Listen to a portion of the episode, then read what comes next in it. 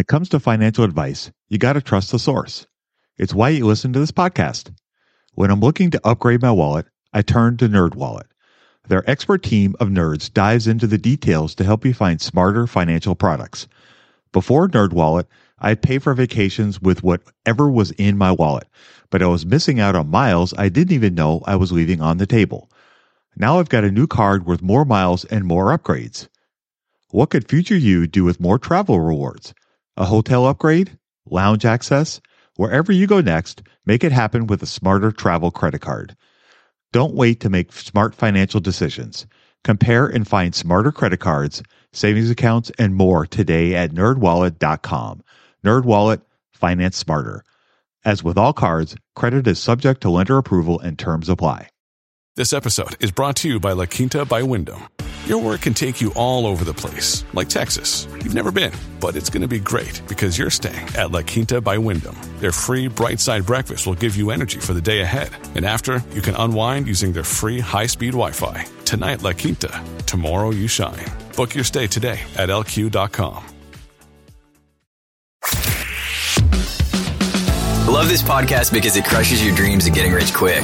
They actually got me into reading stats for anything. You're tuned in to the Investing for Beginners podcast, led by Andrew Sather and Dave Ahern. Step by step premium investing guidance for beginners. Your path to financial freedom starts now. Starts now.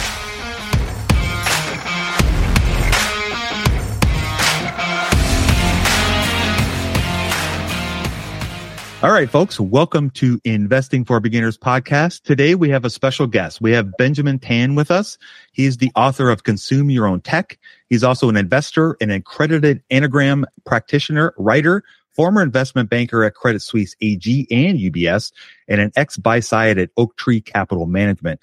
Uh, Benjamin is here to talk to us about investing as well as enneagrams, and I think I'm probably butchering the pronunciation of that. But uh, Benjamin, thank you for joining us today, and maybe you could help. Maybe let's talk a little bit about your background and help correct me if I'm mispronouncing that. Oh, well, thank you for the uh, very generous introduction. And you did pronounce it correctly. It is Enneagram. Oh, okay. I mean, there are some variations here and there, but it's on the ballpark.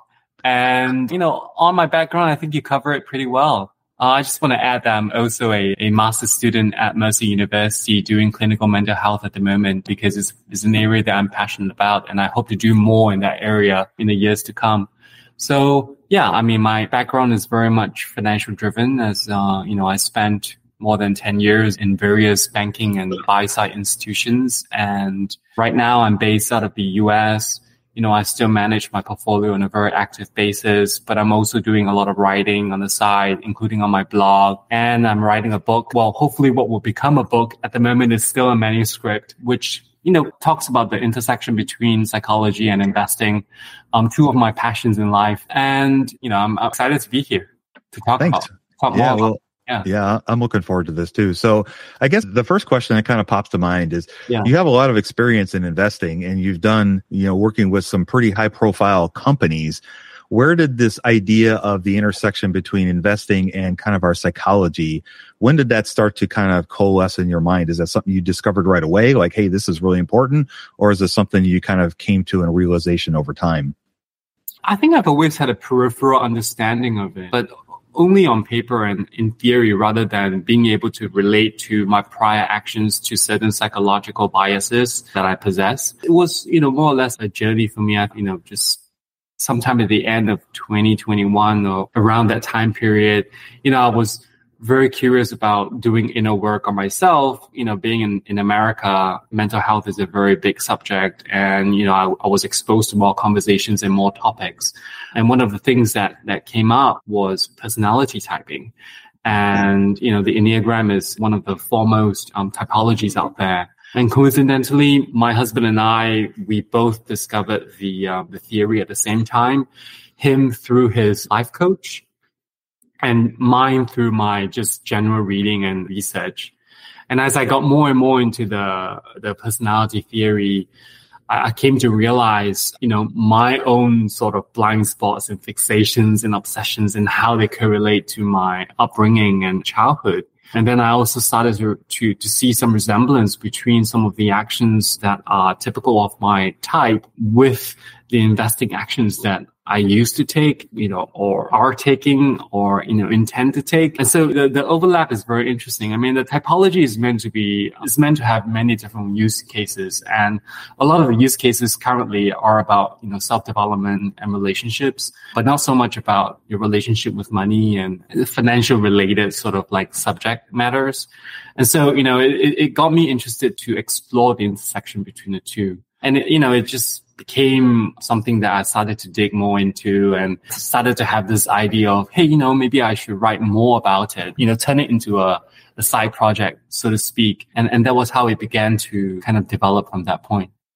Oh, that's awesome. So maybe for people that aren't familiar with what we're kind of you know starting to dive into can you give like a an overview of what a, an Enneagram is and kind of how they work and i guess the idea behind them yeah, sure. I mean, um, I think most people have heard of the, the Myers-Briggs test, you know, so, you know, whether or not you're an ENTJ or, right. or, one of those things is very similar to the Myers-Briggs. So the Enneagram has, instead of 16 types, I believe that's what the Myers-Briggs has. The Enneagram has nine types.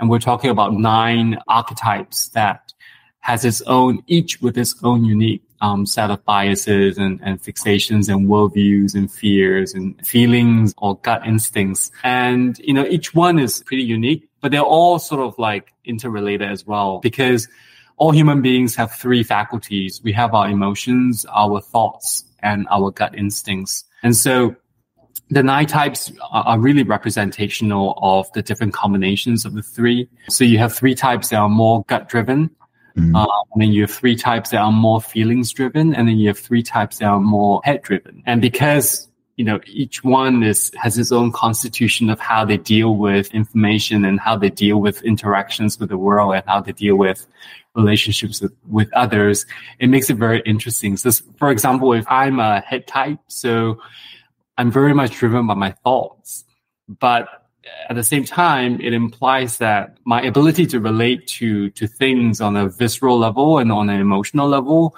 uh, may not be as advanced as somebody who is, you know, of the other types. So that, that that's sort of like the brief overview of the personality typology. And no one is just purely one type. I mean, we all have shades of other mm.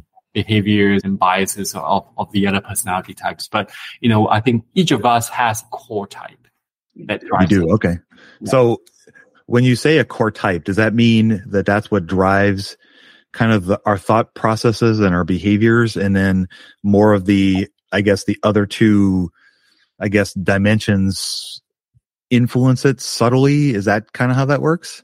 Uh, yeah. I mean, you know, it's sort of like, for example, if you're sort of like uh, somebody who is a perfectionist, for example, I mean, you're very, very much gut driven because you have a very clear sense of what's right, what's wrong, based on whatever yardstick, you know, that person may be using. Mm-hmm. And that becomes a dominant force in um, determining the actions, the feelings, and the thought processes of that individual.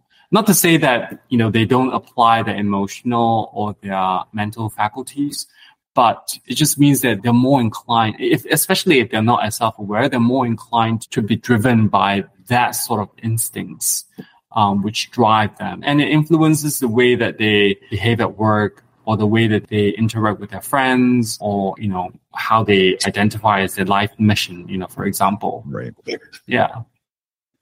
So I guess another question that kind of springs to mind is yeah. I took the test on your website and I've done it yeah. twice now and it came back with the same results. I'm a nine, which means that I am a, oh, as a peacemaker, right?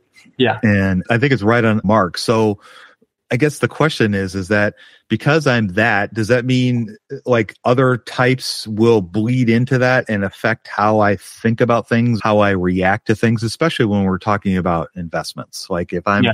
if I'm thinking, should I buy Google or not? do other parts of of my personality kind of bleed into the peacemaker or is the peacemaker the, the part of me that's really driving whether I should buy Google or not? Well, you know, I think the natural inclination of a peacemaker type like yours is to actually have um, peace, as as the name suggests. You know, you want to be able to approach life with ease. and relationships are important to you. You know, and, and each type you have the healthy range and the unhealthy range. So somebody who is very self-aware, you know, within your typology, you know, may value relationships, you know, very highly, you know, in, in, in wanting positive um, productive relationships, but at the same time, they don't forget themselves. And so they are constantly looking to advance their own agenda as well.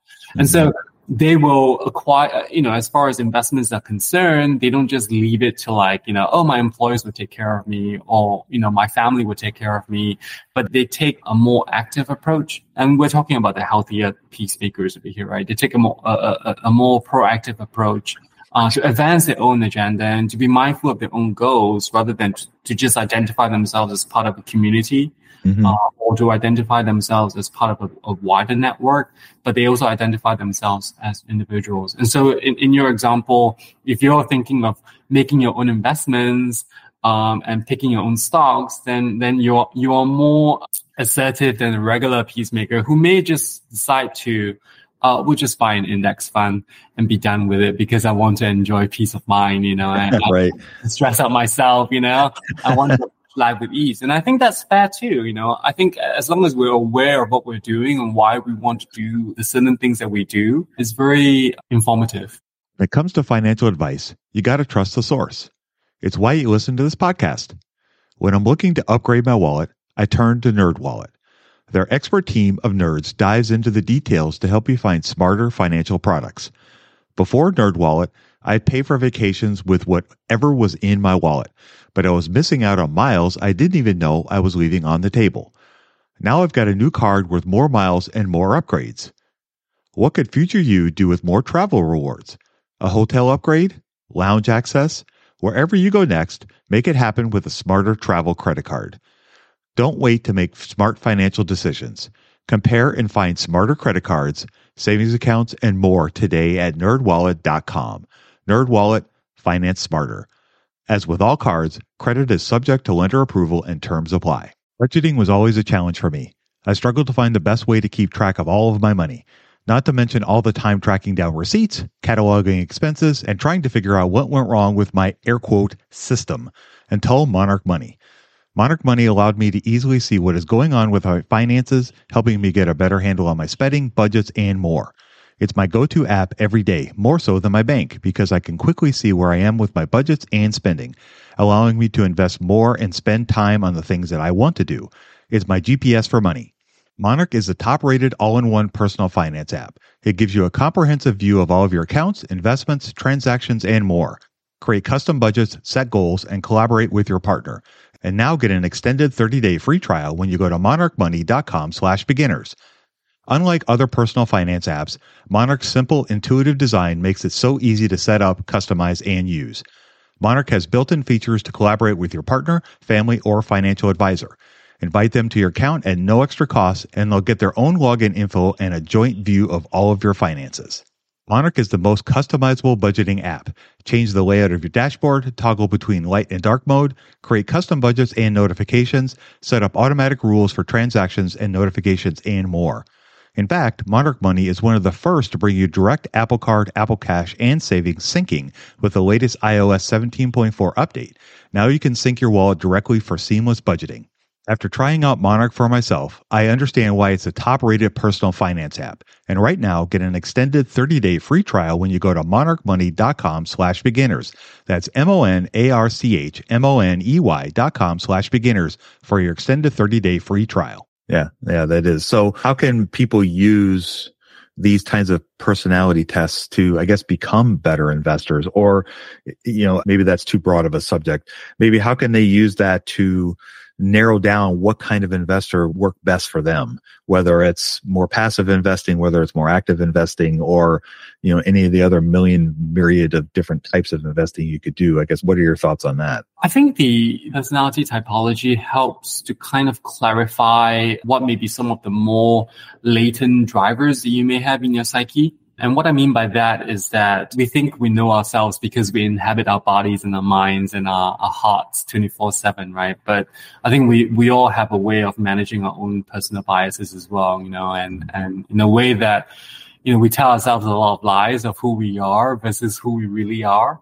And, you know, one thing good about taking, um, personality tests or doing any kind of inner work or being, being guided by any kind of theory is that it, it helps shine a light uh, objectively on some of the hidden biases that you may be operating under. And so, you know, referring to a theory, not just the Enneagram, but any theory in psychology allows you to kind of be more self-aware of some of your pitfalls or blind spots or fixations that you may have. And by knowing all that, you are able to kind of decide or make a more informed decision as to, okay, maybe what are some of the guardrails that you should establish in your investments I think that's very important because guardrails are actually quite key to prevent any kind of fatality in, on the investment journey, right? Right. And then also, what are some of the things that you may be more used to doing, but at the same time, if you were to stretch yourself a little bit, you could do a bit better. And, and by doing so, you also develop yourself as an individual. So I'll refer back to my own self. You know, I think that that is probably the most relatable to me and to people who are listening to this is that being a five, I think my worldview is to be as self-sufficient as possible. You know, it's almost to a point of being isolated within my own mind and maybe to a certain extent in my own world. So for visual kind of uh, cues, you can think about somebody like Sherlock Holmes, for example. Mm-hmm um, you know, he's known as the investigator, which is also another name for a type five. If you watch any of the Sherlock Holmes movies, you realize that he's quite a loner. Yes, quite. quite a loner. And, you know, it's a way that, you know, I've been and it's a way that I was raised or the way that I, I, I grew up. And, you know, I, I guess in, in the beginning, when you're young, you don't really know what kind of drivers you're kind of operating under, right? So I think for me, being downside protection is very important. And, uh, you know, looking back now, I can see why I would make up a bunch of excuses not to invest in anything. I would only invest in treasury bonds when I first started working. And, you know, I was in banking. So, you know, obviously I earned more than what I needed in terms mm-hmm. of expenses. And, you know, type fives usually are frugal. So we don't really spend too much money on ourselves either. yeah, I, I, didn't want to take any risks with any of my investments, and I would save up most of my wealth, or you know, in just in savings bonds or right. or, or treasury bonds. So I think for somebody who is a type five, you know, there is a realization that hey, you know, maybe the world is not so unsafe after all. You can mm-hmm. afford to connect with what is going on in the world and take some risks. And I think the easiest risk to take or the most uh, kind of like easiest thing to do to kind of break out of that mold is to maybe buy a home, you know? Right. Home ownership is a great way to, to take a first step into the investment world. It's a step into adulthood for many people as well, you know, that sense of self-possession. And that was what I did. I think my first investment was a home. Nice. Yeah. Yeah, that's awesome. So I kind of want to, I guess, dive a little deeper into the biases or the blind spots.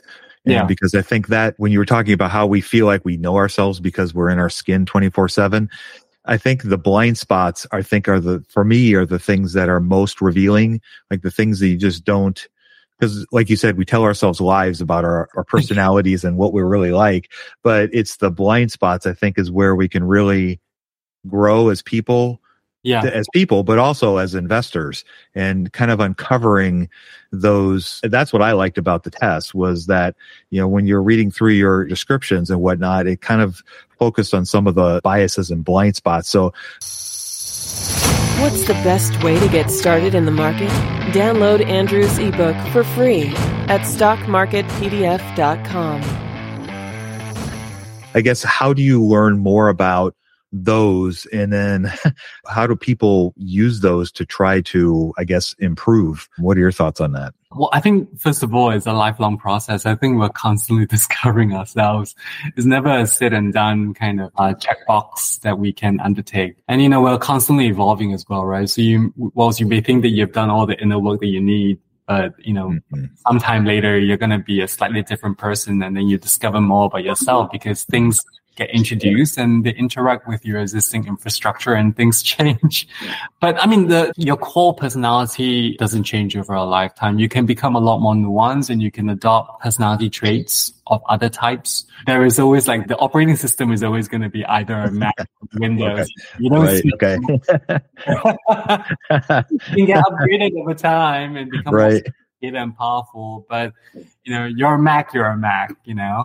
And I think for anyone in general, I think, you know, just taking a moment to kind of like pause to think about, oh, you know, what's driving me to do that, you know? hmm And, you know, being exposed to different kind of theories and reading about the Enneagram or even the Myers-Briggs or, you know, any kind of psychological theories helps us understand ourselves better. And, and we need to kind of like correlate to our actions. One thing that I've learned about myself um, in recent years is that, you know, I think I, ever since I got into investing, so, you know, overcoming the inertial of not taking risk, and then you start to take risk by, you know, I, I started buying my own home and then I bought an investment property and then I bought more, I started to focus more into my portfolio.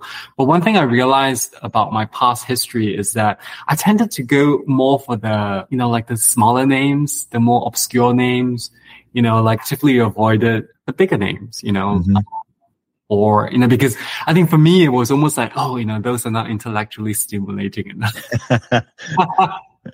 so you start looking for like the more obscure ones, but then you realize that, oh, you may be digging yourself into a big hole because, you know, you're exposing yourself to a lot more risk and you don't know what you don't know, right? So you can start Right. buying the smaller micro capitalization stocks, or you start to get into a fancy way of investing, then it becomes you're opening a new can of worms, so to speak, right? And so I think that's sort of like I started to to realize that oh no, you know, maybe I'm getting a bit too esoteric with my approach, Mhm. and it's not really about risk management or portfolio growth anymore. It's more about my ego wanting to be proven right. I ask myself, like, what's really driving the bus over here? Is, is it logic and reason, which I like to think that it is, or is it Yeah. something else altogether darker and a bit more shadowy, you know, in terms of intent? And I think we all, we are all multifaceted, right? So there's no, Mhm.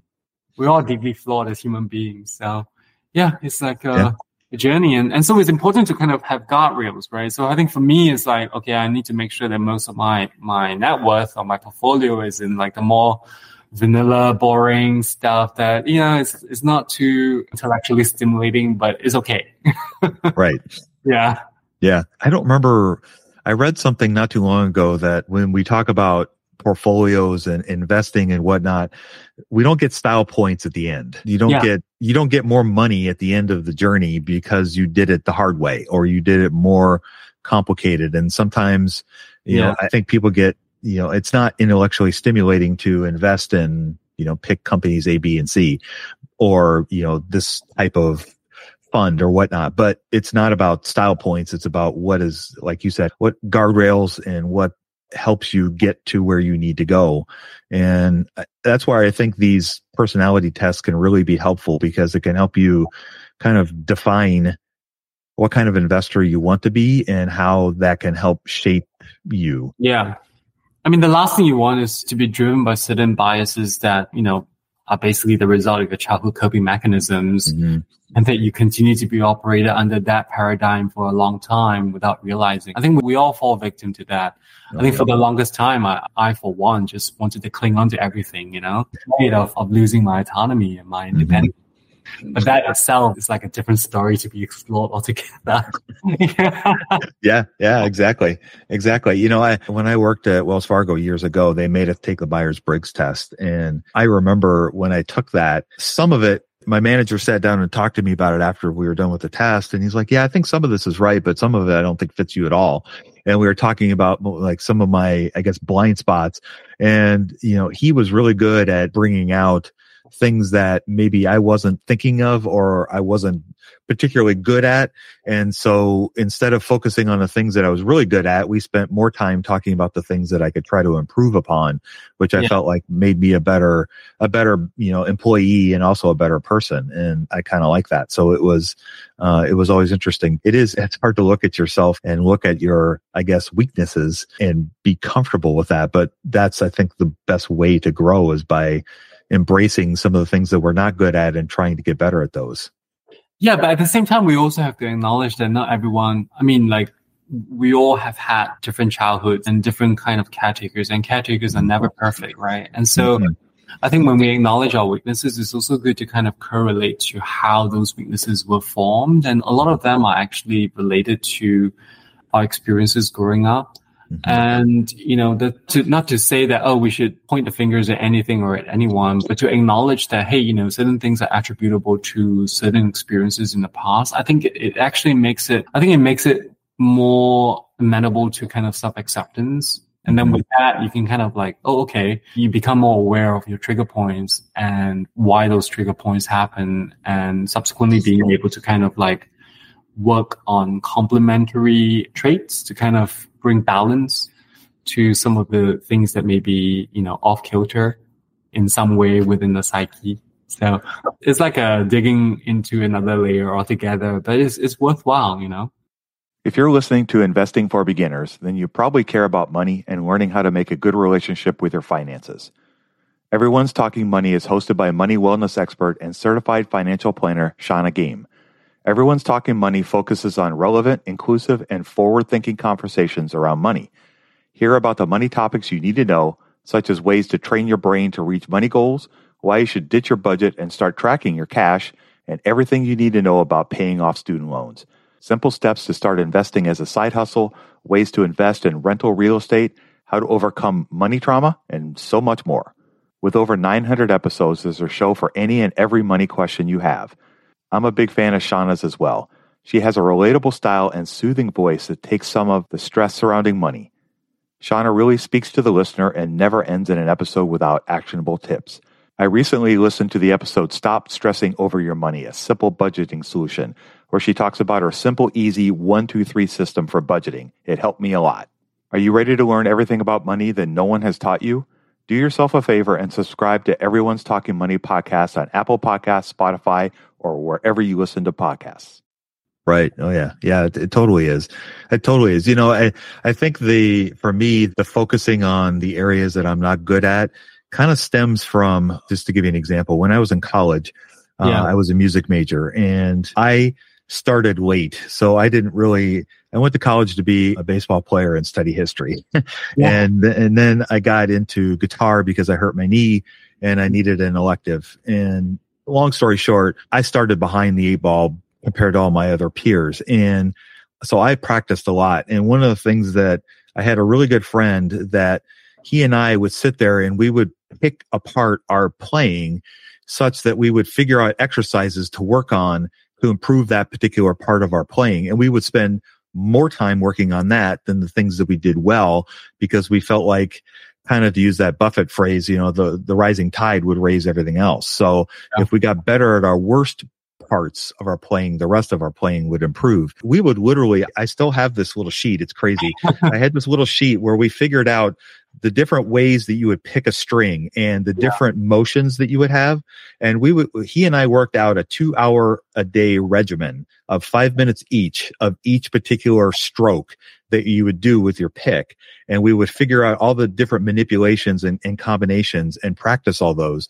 And, yeah. you know, after a few years, you know, my picking technique, you know, skyrocketed, but it was just, that was, it made sense to me. My friends all thought I was nuts to sit there and practice these little minute things for so long, but that's what helped me become a better guitar player. But it was my focus on the things I wasn't doing well as opposed to things I was doing well that really kind of drove that. And that's one of the things that I guess I think about sometimes with investing is like, I know nothing about commodities. And it's like, okay, maybe I should really dive into my commodities to learn more about it, but I haven't done that yet. But anyway, it's just, it's just kind of the way my personality is, is built is to find the blind spots and then try to fix them. Yeah, I think that's really uh, constructive as well. I mean, the sense of efficacy that comes from the belief that you you can make a difference, you know, to mm-hmm. whatever shortcomings that you may be experiencing. I think that that's a good skill to have, you know, for anyone. Yeah. Yeah. yeah. I guess what are some of the challenges of using a personality test like an Enneagram to become a better investor? Like what are the things that you feel like that it can help you and maybe some things that can help you overcome?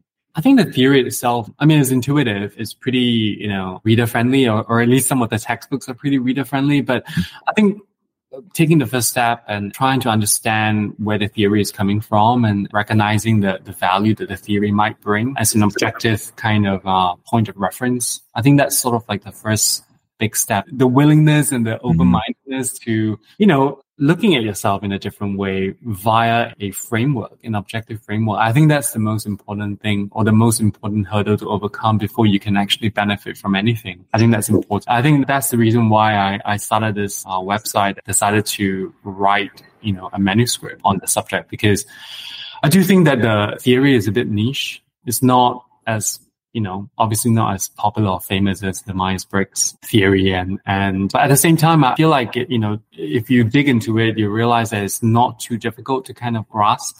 Mm-hmm. Because it's built in a pretty intuitive way. And I do think that it is pretty accurate in I agree assessing people and you know i think individuals are different. You know we all i understand that people are very different but at the same time we are also very similar in so many different ways. I mean first of all the biological parts are all the same. Yep. And the three faculties are the same. You know we have the heart the, the mind and the gut instinct that drive us all. And being able to to discover this theory that sort of like breaks it down in such a way that is uh, that makes a lot of sense to me helped you know in, in my own understanding and driving me in a in a direction that made me even more curious about psychology and wanting me to you know wanting to explore clinical mental health. I think that whole experience has been very positive.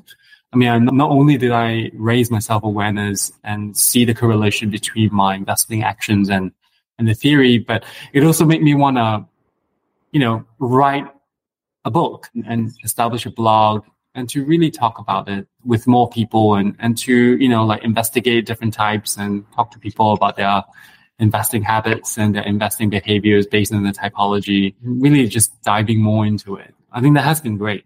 Yeah. In the time that I've discovered it and, you know, the times that we've talked about it, it's, yeah. I mean, it's fascinating to me. And I think one of the things that a re- big reason why I wanted to, to talk to you today was because I think that investors spend so much time worrying about this investment or that investment that they don't think about the psychology of it. And I think that is so much is almost, if not more important than whether this company is generating cash flow or that company is not.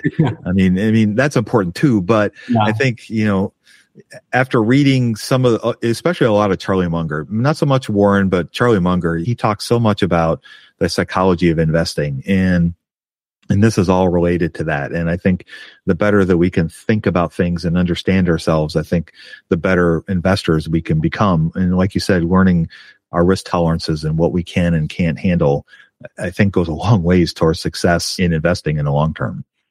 Yeah, yeah, absolutely. And I think, no, but at the same time, we shouldn't beat ourselves up just because, no. you know, yeah, just because we are one type or not the other. I mean, not everyone is Warren Buffett, right? And not everyone mm-hmm. is, uh, Charlie Munger. Nope. it's okay. It's different. Uh, right. I mean, they belong in a certain typology and they have their own like construct. We can all still take charge of our financial destiny you will, by exercising the skills that are innate to us and making sure that we don't fall into the pitfalls uh, that the, our, our, typology is more susceptible to, you know? Mm-hmm. And I mm-hmm. think that in itself is valuable. There are the personality types that are very aggressive, you know, mm-hmm. they want risk they want to skew their portfolio in a certain way. I think that's fine, but you know, is, is that because of conviction in, in those portfolio picks, or are they doing it for other reasons which are more innate to their psychology than than anything? I think that's something to kind of ask ourselves all the time. Mm-hmm. Right? Whereas right. you have on the other end of the spectrum, you have people who are very conservative and they only want to do certain things or not do certain things. So mm-hmm. is that driven by something else altogether? I think those are questions that are good to ask, you know, ourselves sometimes. Yeah yeah, no, I think I think they are very important to ask ourselves. And you know, the, what is that phrase? You know, borrowed conviction is very hard to you know maintain. And I think mm-hmm. comparing our, like you pointed out, comparing ourselves to to Warren or Charlie or those other people, we can't do it because we're not them. And yeah. likewise, you know, they're not us. And so we have strengths that we need to embrace. And I think that can help us in the long run if we just realize, I mean, it, it's great to learn from other people, but I think you have to understand who you are and what works for you and try to make that happen. And I think if you do that, you'll, you'll, you'll, things will go well for you. Yeah, so that that's the kind of like the primary thesis of of the manuscript that I'm writing, which is kind of realizing who you are as a person and then finding a way that that suits you a bit more, but at the same time being aware of the the pivots that we need to make in order for us to develop more. I mean, just because you're a peacemaker, for example, doesn't mean that you should make peace with everyone and make right. peace without trying to exert your own sense of agency, right? Because mm-hmm. we all want to develop in ways that kind of complement our strengths, but also make up for the weaknesses uh, at the same time. So uh, that's the premise. Yeah. So we've spent a lot of time talking about the different tests and whatnot. What are some resources like if somebody's sitting here listening to us and go, man, this is awesome. Like where, where can people go to learn more about this? Where can they take tests? Like how can they discover more about what we're talking about? Well, so my website, enneagraminvesting.com, it covers a good amount of materials on the subject. So I started it not too long ago.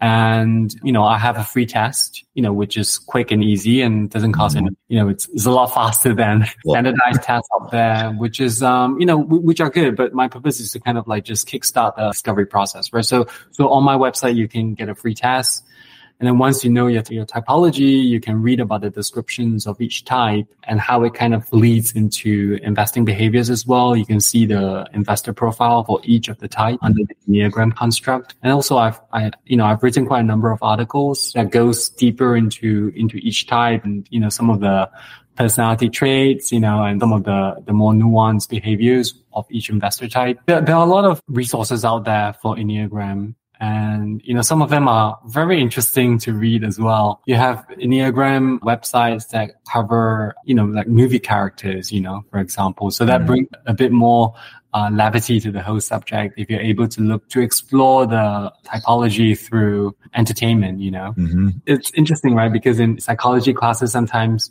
rather than looking at real life cases, you may decide to refer to a movie and right okay, let's break down that character and, and look at the psychology behind that character.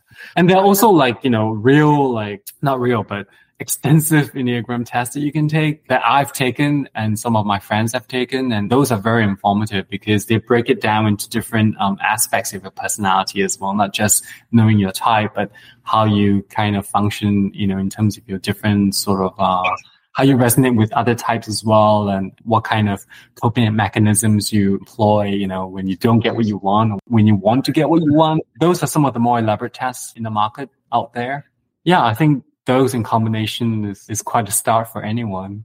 I mean, yeah tons of books to read as well on the subject. Oh yeah, yeah, there is. I poked around a little bit. I started kind of peeling a little bit of the onion, and it's like there's a lot here. uh, yeah, so, yeah. But your website is a great place to start. It's like you said, the the test is easy to take. It's free, and it was very informative. And it, I like it because it reveals who you are. But it also shows like, you know, some of the biases and some of the blind spots you could possibly have, but it also shows some of the potential you could have to, like you said, to you create your own agency to do things that maybe you feel like you aren't doing. So I really yeah. enjoyed it. It's it's really cool. Yeah.